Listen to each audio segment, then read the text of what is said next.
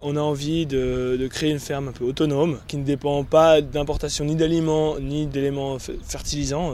Donc le tout en, ag en agriculture biologique euh, et biodynamie.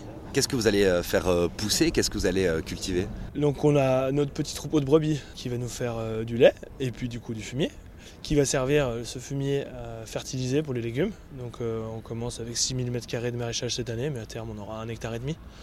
Et puis tout ce qui n'est pas en en, en, herbage, donc euh, prairie de fauche ou de pâture, euh, sera en, en, grande culture. Et puis ces grandes cultures seront conduites en agroforesterie, donc avec des lignes d'arbres entre des bandes de culture. Il y a une particularité aussi, c'est que vous avez des chevaux qui vont tracter les machines, c'est ça?